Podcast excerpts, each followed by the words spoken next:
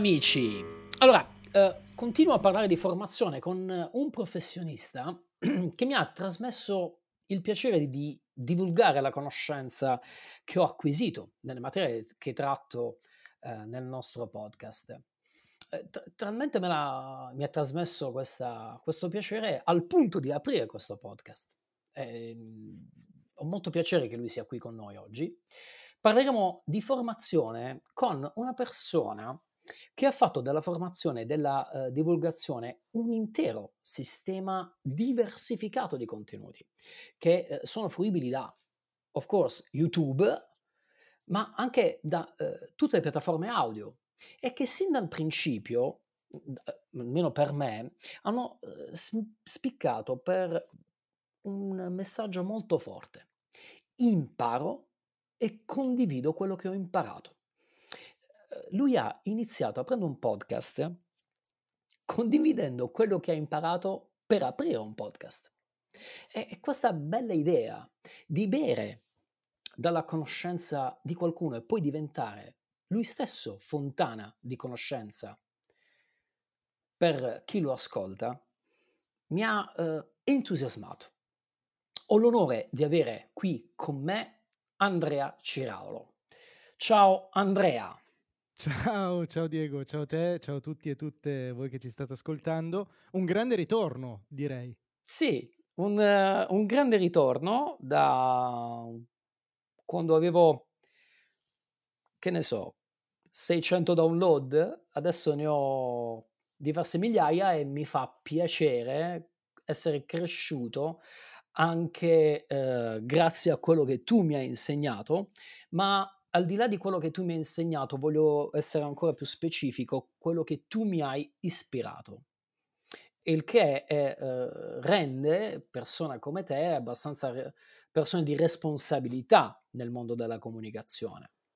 Grazie, grazie, un piacere. E, ehm, e quella cosa che tu dici del trasmettere le cose man mano che si imparano è interessante, credo che sia vero, ma è anche un limite. Ne parlavo proprio oggi con Francesca, la collaboratrice che mi supporta nel, nel lavoro di content creator, uh, e, e le dicevo, io non ce la faccio a fare un video se in quel momento non mi sento carico su quell'argomento. E il fatto è che io oggi strategicamente potrei fare un sacco di video su degli argomenti che però non faccio perché non, non, ne sono esaltato, perché le so già quelle cose e se non le sto imparando mentre le racconto mi annoio, cioè non ci riesco proprio. Eh, senti, andiamo un attimo proprio sul, sul motivo perché ti ho chiamato. Io vorrei che tu uh, mi dica uh, al di là di poter andare sulla Treccani, su Wikipedia, sul vocabolario, eccetera, eccetera, però voglio sentirlo da te, che cosa si intende per formazione? Mm. È una domanda che non mi sono mai fatto e la risposta, la prima risposta che mi viene in mente, distinto, è qualsiasi attività che ti faccia uscire migliore rispetto a quando ci sei entrato. Che ti faccia, mm, che ti renda migliore rispetto a quando l'hai cominciata, che finisca che tu sei migliore rispetto a quando hai cominciato. E, ehm, e questa cosa qua può essere di tanti tipi. Può essere gratuita a pagamento, può essere esperienziale o teorica, può essere pratica, può essere, in ogni, può essere molto differenziata. Io stesso credo che nella vita ho imparato e mi sono formato in campi molto diversi, che poi ho avuto un po' la fortuna e forse anche la bravura di riuscire a unire a posteriori come unisci i puntini di un disegno, no? E, ehm, però credo che questo sia formazione, cioè qualsia, qualcosa che ti renda di fatto una persona migliore rispetto a quando hai cominciato. Mhmm, ho una domanda che è più specifica per il mio podcast, ma te la faccio tra un attimo, che insomma è il modello di business, ma mhmm, ne voglio parlare dopo, anche perché non è il, diciamo, l'argomento principale, ma eh, fare i tutorial all'inizio, no? Hai detto mh, mm, che li hai fatti tutte le volte che hai avuto prima necessità di imparare e poi di trasmettere quello che hai imparato. È mm-hmm. corretto? Sì, è corretto. È corretto. Ora, la domanda è, da che cosa scaturisce la necessità di imparare? So che è una domanda un po', uhm, che può essere, mhmm, come posso dire, un po' marzulliana, no, un po' un po' filosofica, però, ehm, l'insieme di questa serie di puntate che sto mettendo su è volta all'esalta all'esaltazione della ricerca, all'esaltazione di migliorarsi, all'esaltazione di avere voglia di informarsi e di capire che la formazione non è un qualcosa alla quale tu devi essere obbligato che ne so, oggi nelle aziende ti obbligano a fare il corso di pronto soccorso, salvo poi andare, o di primo intervento, salvo poi andare a mettere soltanto le firme. Ora non voglio entrare eh, molto in questi dettagli di basso rilievo, perché qui voglio avere eh, la parte più aulica, perché è quella che voglio trasmettere. Perché a te è venuta voglia di imparare e poi di trasmettere di imparare, cioè la voglia di migliorarsi e di accrescere la propria conoscenza. O a te da dove è venuta o secondo te da dove viene? È una domanda mh, difficile e credo anche molto soggettiva, cioè io penso che ognuno di noi abbia un modo proprio di, di usare la mente che è diverso da quello di tutti gli altri, proprio a livello sinaptico delle connessioni cerebrali.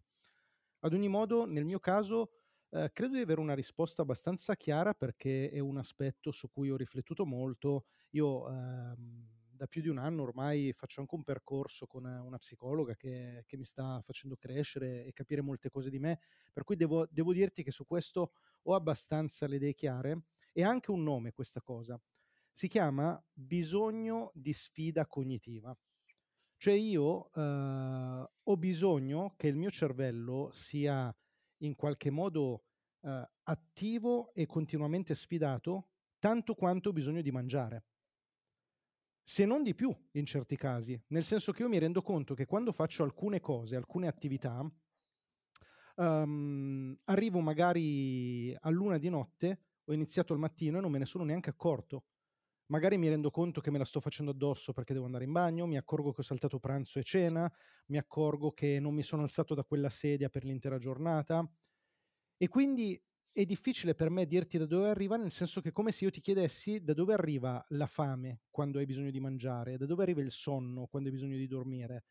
E io ho bisogno di imparare cose perché quelle cose sono il nutrimento del, della mia mente, del mio cervello. E, e io la vivo, la sento come una cosa biologica, come una cosa che ho da sempre, come una cosa che è innata. Um, io non imparo, raramente imparo le cose con un fine eh, impari una roba perché, che ne so, io impari a fare le pizze perché vuoi fare il pizzaiolo. Eh, io purtroppo, per fortuna, mh, mhmm, funziona in un'altra maniera. Io imparo le cose perché ho bisogno di imparare quelle cose. Una volta che le ho imparate, già che le ho imparate, cerco di tirarci su due soldi, così almeno um, ho il tempo libero per imparare altre cose, piuttosto che fare un lavoro vero e quindi non avere il tempo per imparare quelle cose. Non so se mi spiego. No, è quello che succede a me. Praticamente succede questo, ho, ho, poco tempo perché ho quello che tu definisci lavoro vero, ma in realtà il tuo è un grande lavoro in realtà, nel senso che c'è anche la componente remunerativa, quindi si perfeziona anche la, defizio- la, la definizione di lavoro.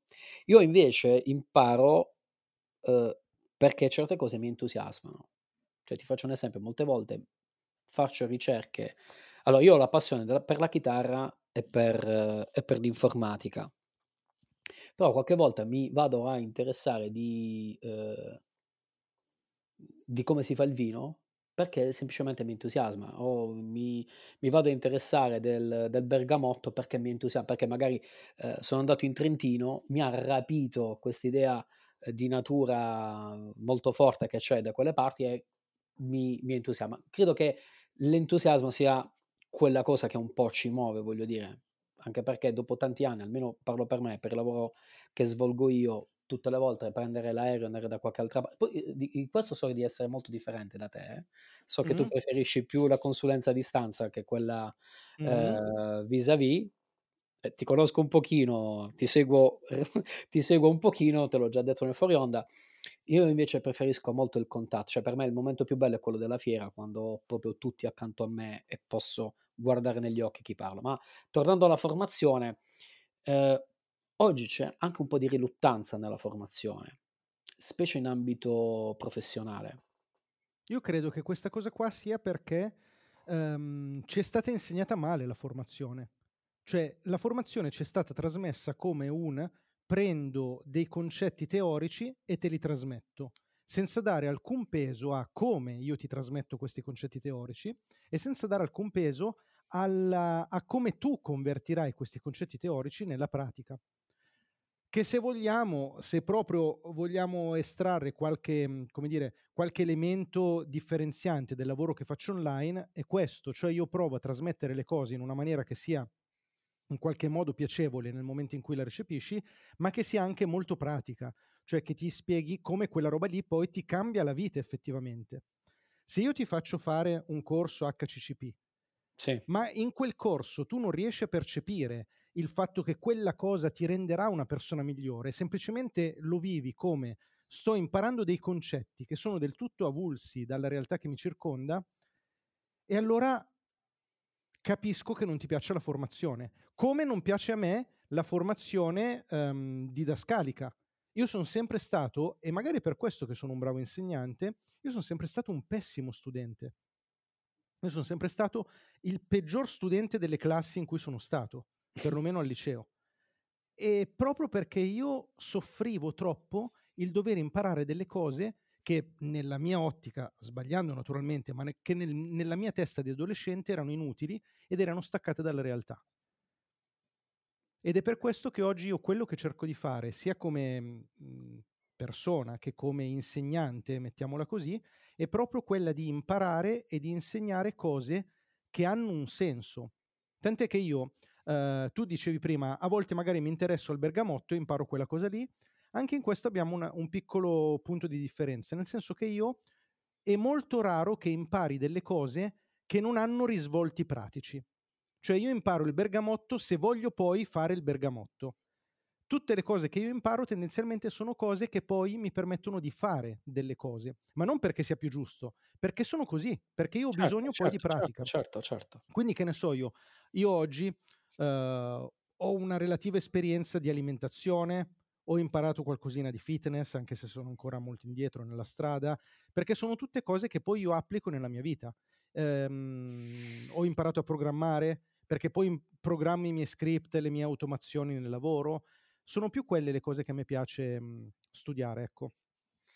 Io, ehm, sai, una volta ero sprovvisto del mio software eh, normale per le presentazioni e mi sono ricordato di un tuo video en passant per fare le presentazioni con il Markdown. Mh-mh. E mi sono fatto perlomeno la struttura di una presentazione che poi ho comunque finito su ehm, su, con i miei metodi classici e mi sono ricordato di questa cosa, a che mi sono detto se non fossi stato un tipo curioso, oggi avrei perso un pomeriggio perché non avevo il mio normale computer accanto a me, cioè insomma il computer io, il computer con il quale io faccio le presentazioni. Ora, questo è meraviglioso da un punto di vista sia pratico sia sociale, perché io ho agito meglio, sono stato una persona migliore, perlomeno da un punto di vista eh, strettamente lavorativo, proprio per il fatto che ho acquisito una conoscenza, seppur in maniera eh, laterale, seppur io sono un grande estimatore delle soft skill.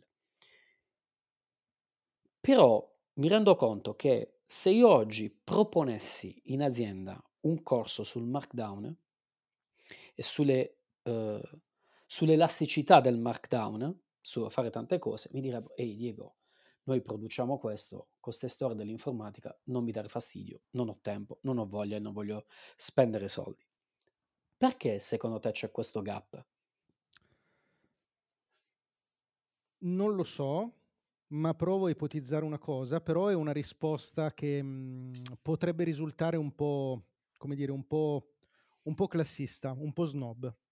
Io provo a dirtela, poi eventualmente la elaboriamo. Aiutami anche tu se, se risulta un po' troppo netto come parere. Io credo che la media delle persone ehm, non abbia una grande curiosità rispetto al mondo che la circonda e alle potenzialità anche che offre il mondo, ma penso che l'essere umano sia un po' più programmato per una vita un pochino più rutinaria, tendenzialmente un po' rutinaria. All'interno di questo, di questo numero di persone, che sono la maggior parte delle persone, se tu ci fai caso, la nostra società, come dire, è tarata su questa cosa. La maggior parte dei lavori sono rutinari, la maggior parte delle attività che noi facciamo o che gli esseri umani fanno sono rutinarie e, e non richiedono una grande creatività. La maggior parte delle persone che io stesso conosco vuole fare un lavoro che tendenzialmente è molto simile dalle 8 alle 18 per poi magari svagarsi sì. la sera o il fine settimana, perché così è l'essere umano e non lo dico come un giudizio, cioè non lo dico ah, questi sono gli esseri umani e poi ci sono gli eletti. Semplicemente questi sono gli esseri umani. E come per tutte le caratteristiche umane, come l'altezza, come il peso, come che ne so io, il senso dell'ironia, come qualsiasi altra cosa, anche questo aspetto che potremmo più definire di curiosità barra creatività, ci sono delle eccezioni. E quindi ci sono persone, che non sono poche naturalmente, che sono poche rispetto alla media, che però sono tante nel mondo, che un pochino, diciamo, si discostano da questa media e che hanno delle esigenze che sono differenti rispetto alla media, esigenze di apprendimento, ma anche poi creative e di espressione. E queste, secondo me, sono quelle persone che quando poi, come dire, realizzano il loro essere, sono persone che diventano magari artisti, magari diventano content creator, magari diventano in qualche modo formatori, però non è un caso che ci sono più eh, impiegati che cantanti, perché gli esseri umani mediamente, generalizzando molto, sono più di quel tipo lì che di questo qui, no? Ma, non riesco a scorgere nessun tipo di, di classismo, ora, senza lacconeria. È un pensiero del tutto condivisibile, anche perché tu dici semplicemente a te piace fare una cosa, a me piace fare un'altra e quindi quello che facciamo produce semplicemente delle eh, naturali successioni, no? non dico conseguenze, ma delle successioni. Come dici tu, chi vuole fare un certo tipo di vita conduce un certo tipo di vita, scusa la tautologia, però è proprio così. Sì, sì, cioè, sì. Chi vuole, chi vuole ehm, fare qualcosa, qualcosa, di speciale, non dico che ci riesca, però perlomeno eh, ci prova a farlo. E in realtà sostanzialmente... Sai cosa, Diego? È una questione di esigenza proprio. Esatto. Al di là di riuscirci o meno, ci sono persone che sentono quell'esigenza e persone che non la sentono. E come dici tu giustamente, la cosa importante non è tanto avere l'esigenza, ma è capire che tipo di essere umano sei e cercare di andare in quella direzione. Però io un po' Beh, pure io adesso rischio di essere uh, un po' discutibile per quello che sto per dire, però un, po' di elitarietà uh, se la merita chi cerca di migliorare il mondo che ha trovato. Un po' è anche giusto. Ora, senza essere pieni di sé, senza assumere io possiedo la verità, ecco. Però voglio dire, quando uno... Oh, io mi sei venuto in mente più di una volta, però qui ti ho chiamato perché in, in un tuo uh, recente video, quello sul CSS, che tra l'altro un video uh, che è, uh, se si può usare il termine, professionalizzante, cioè nel senso che non sarai il più grosso web designer dell'universo dopo un video di, di sei ore, di sei ore, dico bene, sei ore giusto? Sì. Sei ore, sei ore. Dove sta? Sei ore, sì, sì sei ore perché magari ci vogliono mesi di, di, di provare, non provare. Ok, però è un video che ti rende capace di, eh, che ne so, mettere in, in, un certo modo un contenuto, di migliorare il contenuto e di migliorare la comunicazione di quel contenuto. Non può essere uguale a chi non ved- guarda l'orologio per far passare le otto ore che è in ufficio. Cioè, è, è, è vero che c'è differenza in questo. Però la differenza, sai qual è, Diego?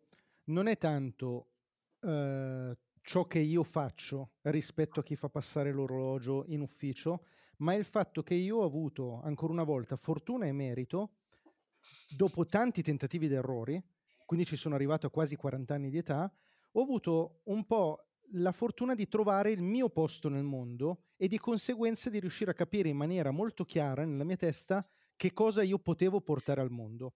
Nel momento in cui capisco quella roba, la percepisci. E il punto non è tanto che io faccio il content creator, perché la percepisci anche per l'impiegata che sta in comune.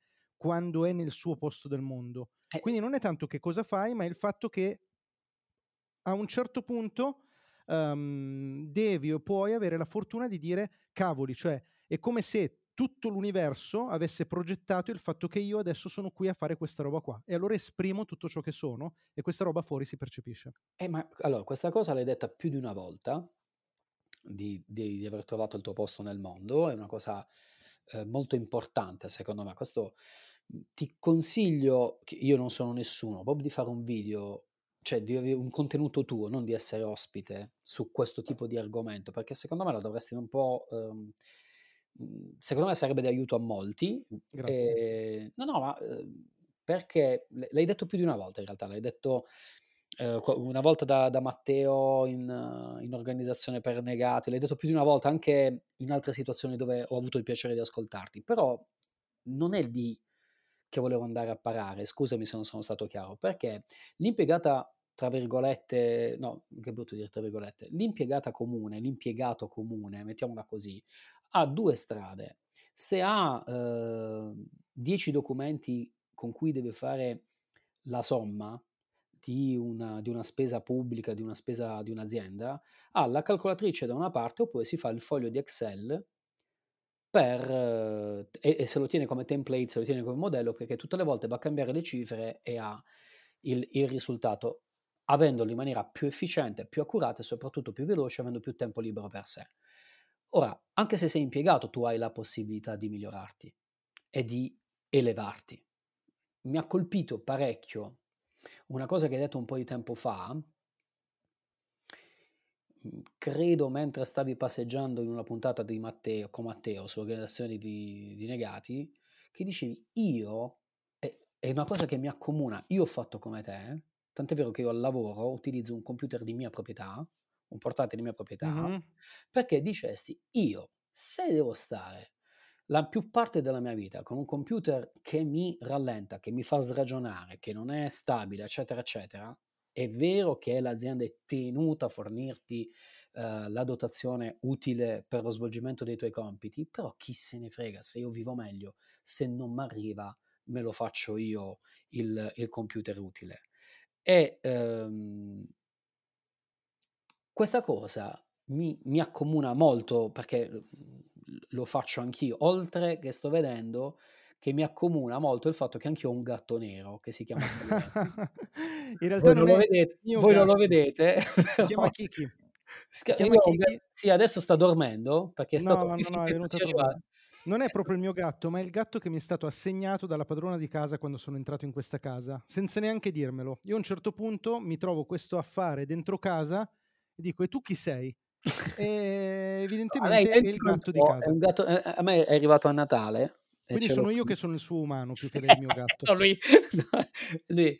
E quindi eh, questa cosa è il bello, cioè se una cosa non ti arriva dall'alto, non l'aspettare, sii tu sorgente di quello che è, di quello che sia utile, di quello che sia costruttivo, di quello che sia formante.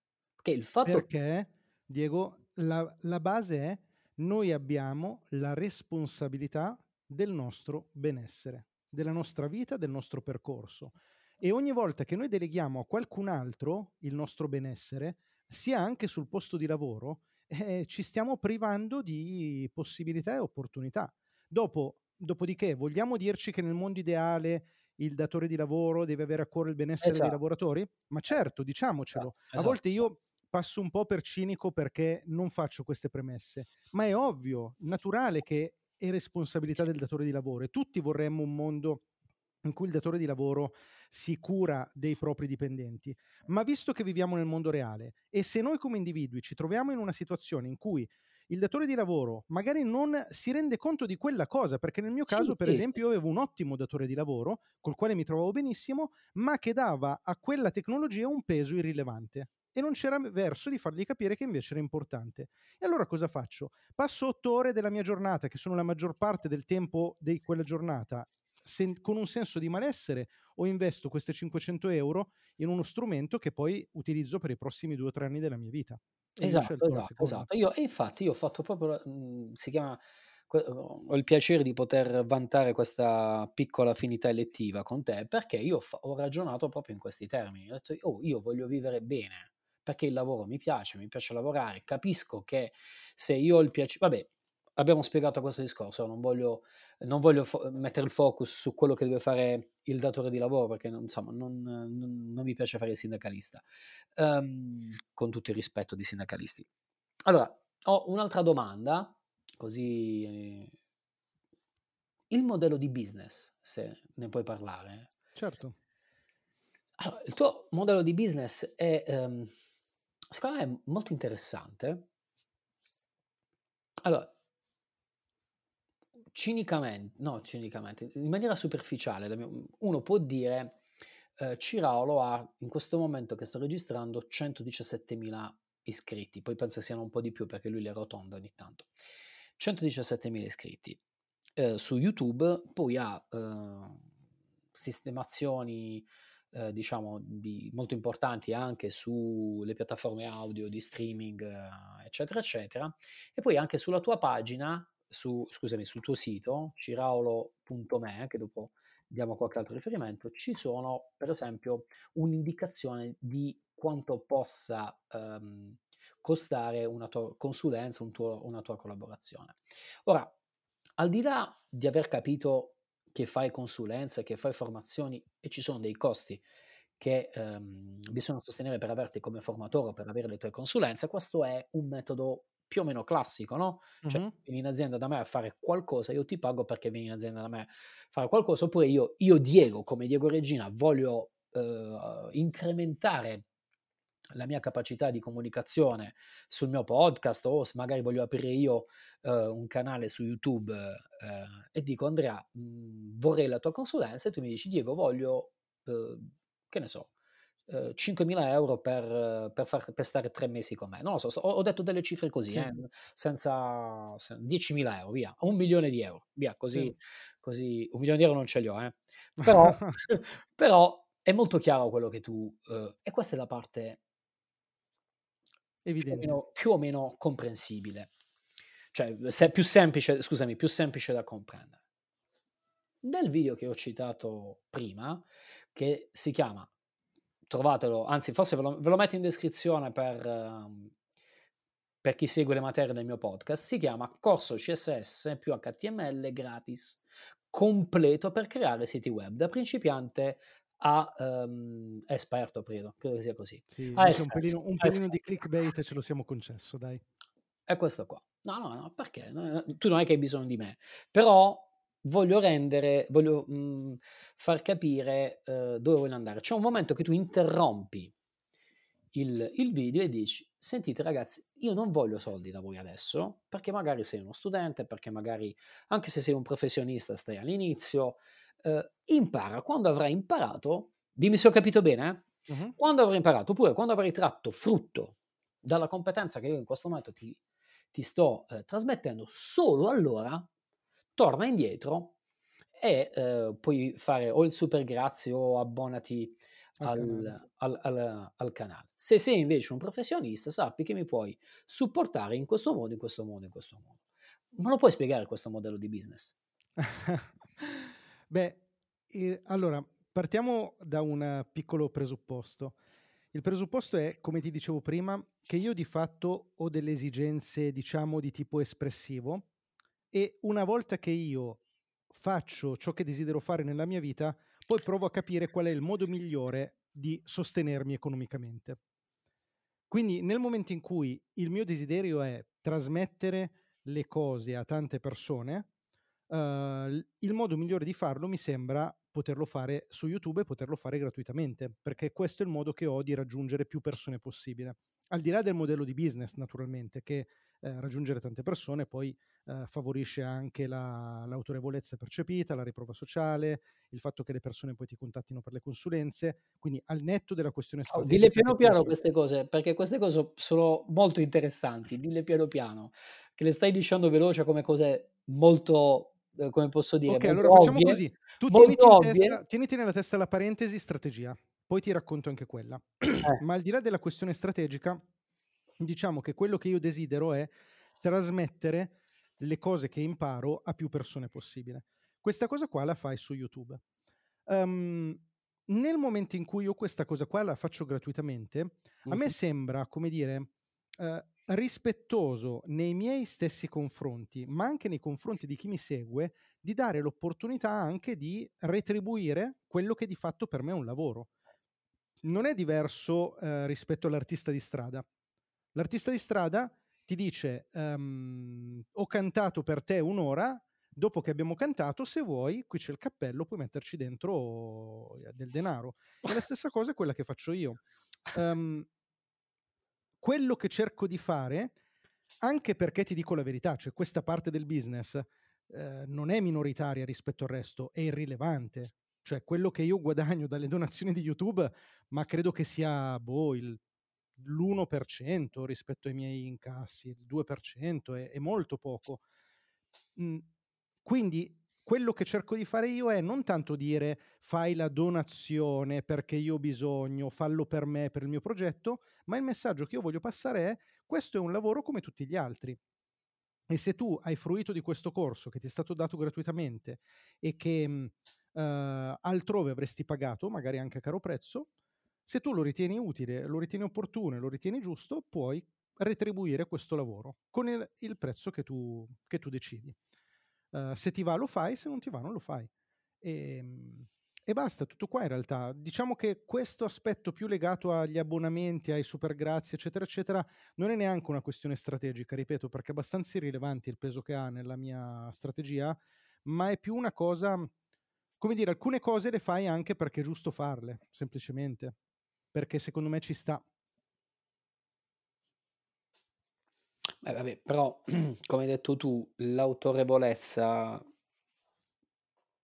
il fatto che fattivamente tu, eh, voglio dire, è una certificazione che quell'argomento lo conosci per poi poter fare formazione più approfondita eventualmente. Sì, certo, quello è il video che ho fatto gratuitamente, ma non è tanto il fatto che io ho chiesto eh, No, no, dico al di là, al di là del super... No, vabbè, ho, ho capito benissimo, Sì, eh, sì. sei stato molto Beh, allora la, la strategia di fare video gratuitamente è molto semplice alla fine della fiera. Il concetto è, io metto online tanto sapere, al netto del fatto che quella è un'esigenza comunicativa e che lo faccio perché credo in quello che sto facendo, ma da un punto di vista di mhmm, soste- sostentamento economico, il punto è io metto dei video online. Questi video mi permettono di eh, diventare un magnete di opportunità. Cioè sostanzialmente io è come andare a pescare, no? Io butto un'esca eh, e alcuni pesci, eh, come dire, prendono quell'esca, vanno verso quell'esca, con la differenza che io per ogni video sto usando una canna da pesca diversa, cioè io tanti, tante canne da pesca in questo momento nel mare, le persone arrivano e io a questo punto sostanzialmente ho il privilegio di poter accettare o rifiutare le opportunità che mi vengono date, che possono essere Chiaro. diverse. Anche perché voglio dire... La consulenza, la sponsorizzazione, la formazione, la, mhmm, l'attività di social media man- management o di... Um, come si chiamano? Adesso fa più figo dire non social media manager, ma social media strategist, tutte queste cose qua, no? Um, e quali sono, diciamo, i vantaggi di mettere online tanti video? Uno, autorevolezza percepita, cioè il fatto che tu spieghi le cose uh, fa, come dire, fa sentire alle persone il peso della tua autorevolezza. A me Chiaro. succede molto spesso che una persona magari fa una consulenza con me e mi dice, cavoli, mi sento molto emozionato perché ho seguito tutti i tuoi video. L'altra parte è quella di riprova sociale. Il fatto che io abbia tanti iscritti di per sé non vuol dire che io sia bravo, ma per la psicologia delle persone vedere un numerino così alto ti fa pensare, ah cavoli, anche se uno non se ne rende conto, eh, ah cavoli, ha tanti iscritti vuol dire che è bravo. Beh, nel tuo caso sì, perché eh, mm, tu fai contenuti di formazione, di divulgazione e di condivisione. Perché poi eh, credo su eh, presente MVV Blog quello che fa insomma, che, fa, che fa le cose con l'elettronica, che mi fa ridere, cioè che è molto bravo, lui praticamente resuscita vecchi computer, ehm, televisori vecchi, cioè fa delle cose incredibili. Cioè, uh, scherzosamente dicevo, oh, questi hanno un milione e mezzo di iscritti e fanno le scorregge col microfono. Quindi non è semplicemente il numero, il fatto che tu abbia uh, un, un seguito importante, perché poi 117.000, cioè ci sono 117.000 persone che amano un certo tipo di contenuto e non un contenuto leggero, perché poi oh, il CSS, mo diciamoci le verità, se vado da mia moglie o se vado dal, da, da, molti dei miei amici dicono che cos'è, eh, diciamolo pure. Quindi il fatto che tu abbia un numero così alto con contenuti così importanti o comunque contenuti, lo devo dire, culturali, oltre che professionali, è un, un, una, un, una grossa prova della profondità della tua professionalità. Allora sì, diciamoci anche un'altra cosa, qui entriamo un pelino nel tecnico, quindi nel caso mi blocchi se è troppo verticale quello che ti sto per dire. Nel mio caso specifico, il numero di iscritti in realtà è un valore quasi irrilevante, nel senso che gli iscritti che ho io al mio canale non sono dei veri e propri iscritti, ma sono persone che in un qualche momento della loro vita si sono imbattuti in un mio video, lo hanno trovato ben fatto e hanno cliccato su iscriviti. Ma non sono persone che realmente mi seguono, anche la maggior parte naturalmente, non tutte, anche perché io porto così tante cose e così tanto professionalizzanti che è molto difficile che uno sia interessato a tutto quello che faccio. Quello che succede molto più frequentemente è che tu hai bisogno di imparare una cosa la cerchi su YouTube e trovi me. A quel punto ti guardi il primo video, ti iscrivi e rimane a me l'iscrizione, quindi il numerino delle iscrizioni sale, per carità.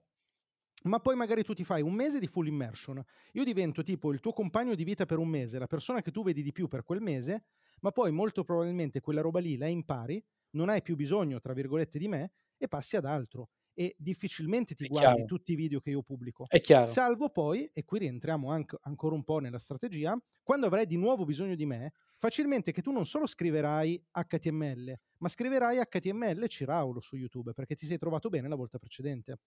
È chiaro, è chiaro.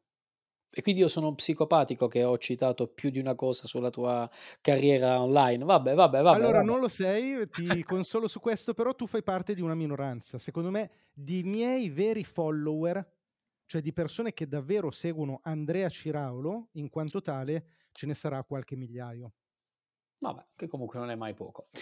Senti, l- parte il fatto che non, fini- non è un convenevole, eh, e sono così contento che non hai guardato l'orologio, a meno che non ce l'hai dietro la telecamera. No, non ho l'orologio. Dietro la telecamera. Io ti ringrazio, però ho un, una domanda finale, perché poi, ripeto, la, la ciccia l'abbiamo detta, perché poi in realtà volevo sapere da te che cos'è la formazione, volevo sapere da te come mai la formazione qualche volta è recepita in maniera poco eh, bella e ne abbiamo parlato in abbondanza e come tu eh, riesci a fare business con la formazione e con la divulgazione di tutto quanto abbiamo detto. C'è una domanda che sto ponendo a tutti um, uh, i, miei, i miei ospiti su questo argomento. Che differenza c'è tra il concetto di formazione e il concetto di indottrinamento? Laddove okay. comunque per dottrina non si intende lo dico ancora per chi, cioè, chi non ha seguito magari eh, tutta la serie di queste puntate, ma mh, mm, ascolta questa per, perché è un altro follower come me di, di, Andrea. C'è la dottrina cattolica, c'è la dottrina in giurisprudenza, c'è, eh, non è la parola dottrina la parola cattiva, ma l'indottrinamento è un altro tipo di discorso e c'è un'accezione negativa. Secondo te che differenza c'è? Credo di avere un'idea molto netta su questa cosa e mh, mhmm, riflettiamo su questa metafora. Immaginiamo una porta. Quando entriamo in una porta magari pubblica troviamo il, um, il cartello spingere o tirare, di solito l'avviso spingere o tirare.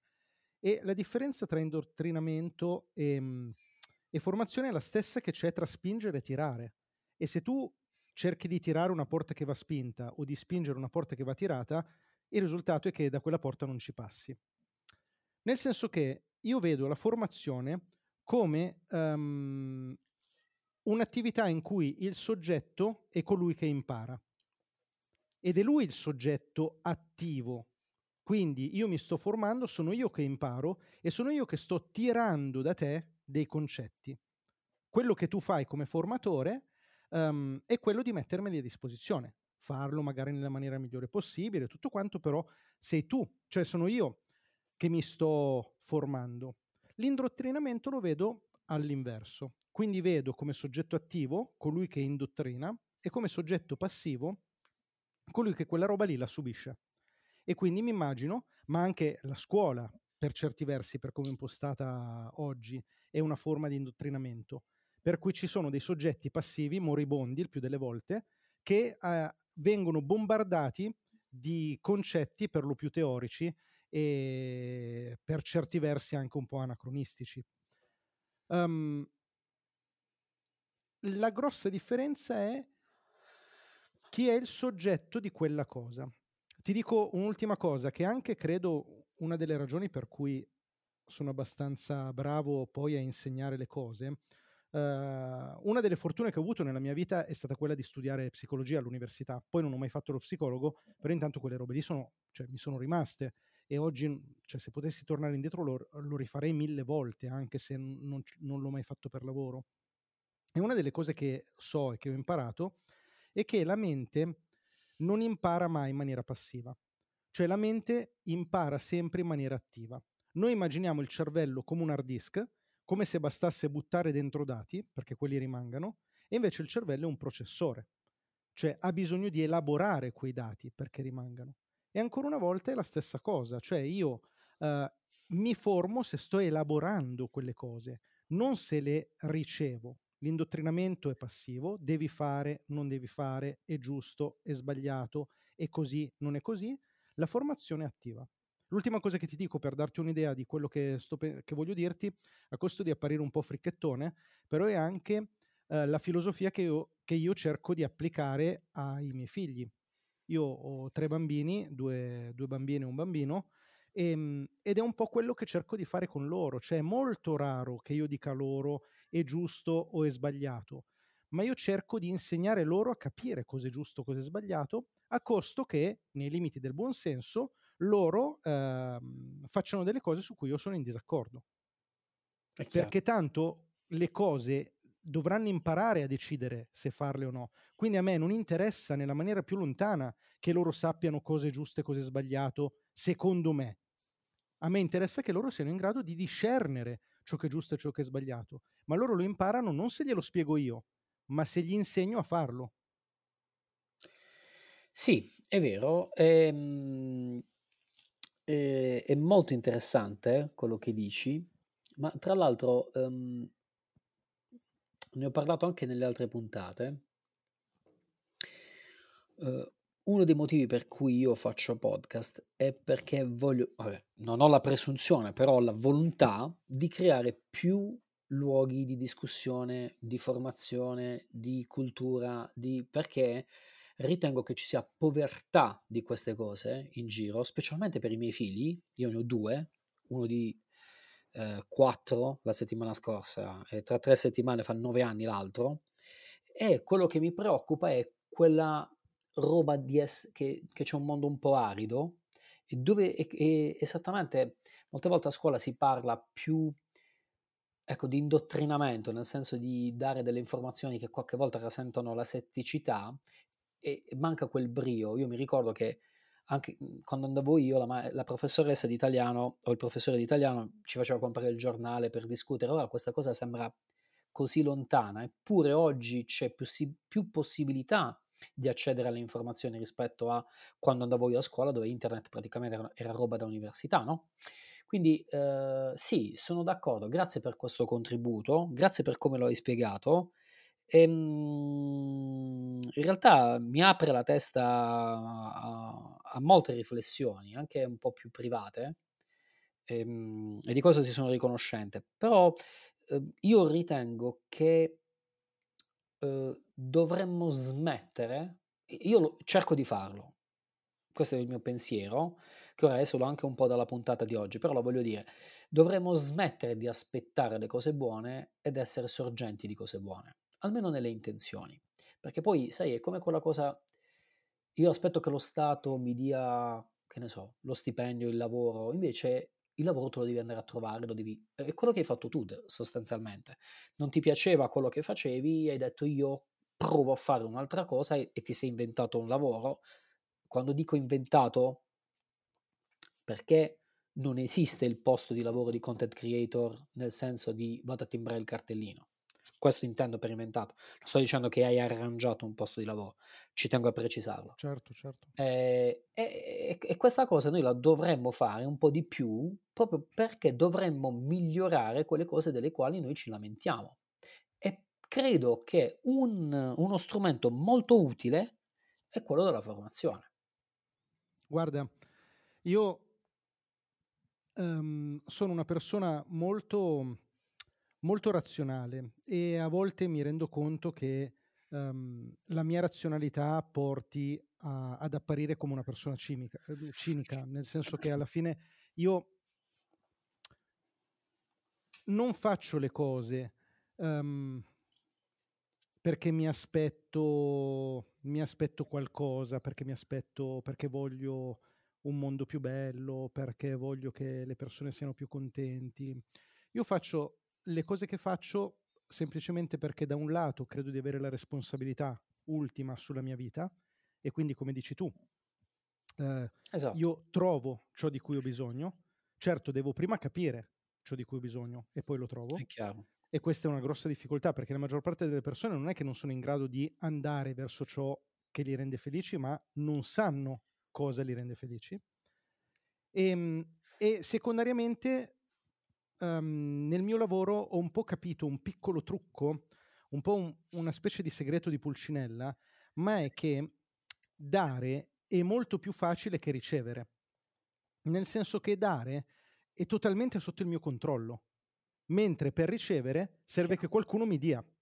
Certo. Di conseguenza, per certi versi, per me concentrarmi sul dare è liberatorio, perché io mi dico, cioè, solo io decido quanti video fare, che video farli, uhm, che video fare, su che cosa farli, eh, con che intensità, con che livello di approfondimento.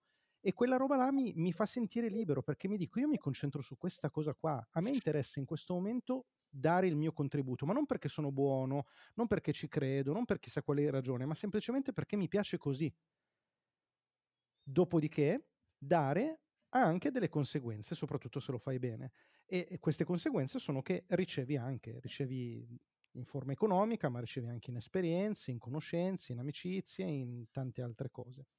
Ma il punto è che dare è liberatorio. Se tu ti concentri solo sul dare, nessuno ti può togliere quella cosa lì. È giusto, è giusto, ma in realtà è, è, è quello che faccio anch'io. Eh, non per compiacerti, però la penso proprio così. Cioè, io, ma davvero, mi serve questa cosa qua, cerco di ottenerla prima di tutto con le mie forze. Chiaro che poi non è che tutte le cose che vuoi le puoi avere, però eh, strutturarti per, per ottenerle, secondo me, è un grande passo avanti nella vita. Allora, ti faccio l'ultima domanda proprio che mi è venuta adesso. Te l'ho fatta l'altra volta in chiusura. Mm. Te la rifaccio adesso. Oh, Andrea, ma quando lo fai un libro? E mi hai detto a me non piace. Io, le, allora, le risposte grosse già le conosco, quelle ufficiali okay. le conosco tutte. Mi sa che ti darò la stessa risposta. Perciò allora. smettila. Quando lo fai mm-hmm. Ah, qui dobbiamo, devi solo dirmi a che livello vuoi entrare in profondità di questa risposta. La verità, il livello verità. È, è che la verità è sfaccettata, come sempre. Allora, ti posso dire tante ragioni per cui non, non farò un libro non a breve. Ti posso dire le ragioni per cui lo farei. Le ragioni per cui lo farei sono che se non mi richiedesse di impiegare la maggior parte del mio tempo per il prossimo anno della mia vita, lo avrei già fatto.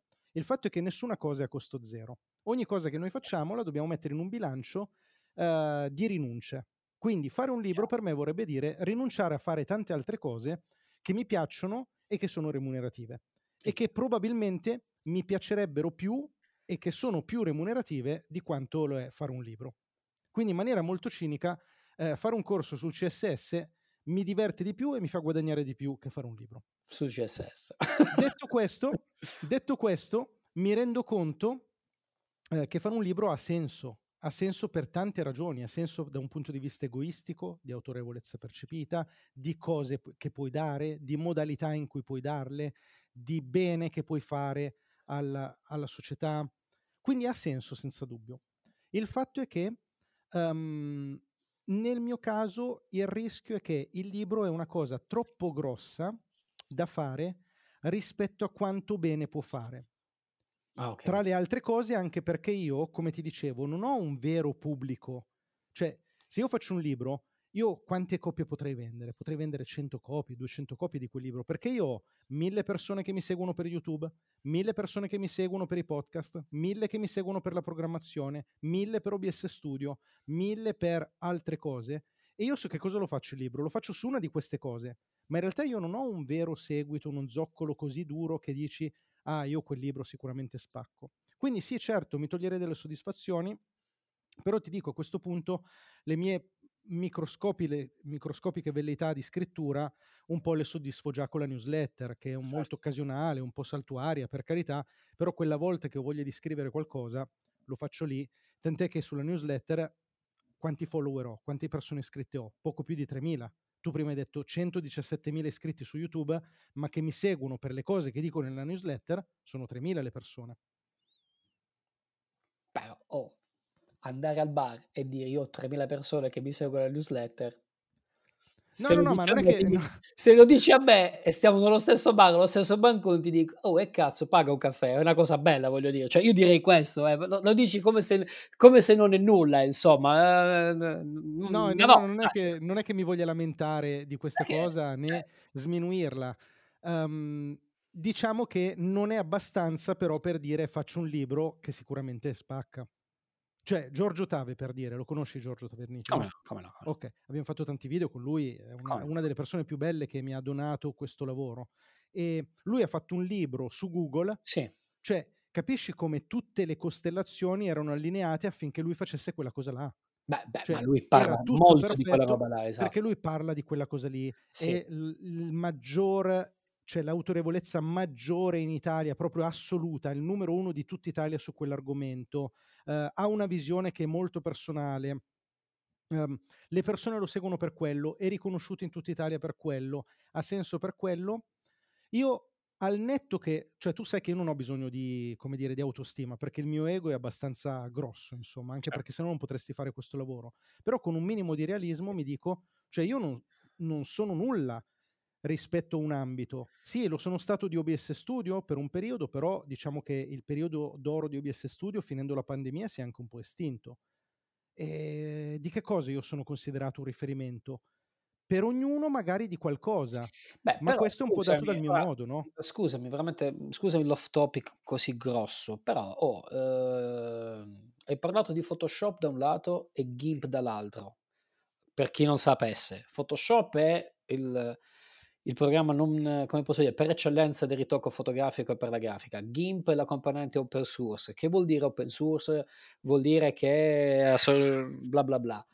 Uh, hai, fatto, hai spaziato da, da Adobe a um, Premiere che è una cosa sui video, a uh, DaVinci Resolve che è la componente gratuita. Poi hai parlato di um, Obsidian, poi par- cioè, voglio dire, um, potresti parlare di come si accumula conoscenza, che eh, n- non è un argomento da poco. Perché scrivere un, potresti scrivere un saggio che sia um, compilativo delle capacità e delle attività che si svolgono per acquisire conoscenza, si, anziché discutere soltanto di eh, come eh, si fa eh, eh streaming, con, eh, streaming con una regia in, importante con, con, OBS Studio, voglio dire. Cioè, allora, allora, allora, se lo fermati, fai me lo dedichi il libro. Eh, fermati, fermati, fermati un attimo. Perché tu sei stato molto acuto, ti faccio i complimenti per questa cosa qua che hai individuato, perché eh, è una cosa peraltro su cui sto ragionando a livello prettamente comunicativo, perché io ho proprio individuato qual è il filo conduttore di ciò che io faccio nel mondo e questa parola sono competenze. Cioè quello che io so fare bene è aiutare le persone ad acquisire competenze. hai ragione nel dire questa cosa qua, ed è una cosa che io conosco e credo di avere grandi competenze per fare questa nel cosa. insegnare le persone ad acquisire e a trasmettere competenze, ma non è quello per cui sono riconosciuto online. Dovessi farlo, mettimi nei ringraziamenti, perché, perché ho, insistito, ho insistito su questa cosa. Va bene amici, Andrea mi ha dedicato 54 minuti, anzi 55 in questo momento e non ho neanche pagato e lo ringrazio un mondo per questa cosa, portando come tutte le volte molta sostanza de, nei contenuti che abbiamo avuto in questa puntata e nelle cose che fa lui. Andrea, per quelle quattro persone, tre persone,2, neanche mezzo, che non ti conoscono, dove ti trovano? Ma io direi che la cosa più facile è scrivere Andrea Ciraulo su Google e qualcosa esce fuori sicuramente. Lasciamo a Google eh, la responsabilità. Abbiamo detto siamo responsabili della nostra vita? No, deleghiamo a Google questa cosa. Vabbè, Lasciamo comunque, che sia Google a decidere per noi. Va bene, comunque lo dico io. Andrea ha un sito che si chiama ciraulo.me, eh, Andrea Ciraulo su YouTube, su Telegram, che è squisito quello che fa una mia impressione un po' meno su Telegram in questo periodo. Sì, un po' meno. Perfetto, po meno. però Telegram va, va, e poi ovunque, mettiamola così. E um, un ultimo favore, salutami Matteo quando lo vedi, portali saluti da parte mia. Lo farò con grande piacere, lo farò immediatamente adesso che chiudiamo la chiamata. E adesso sigla!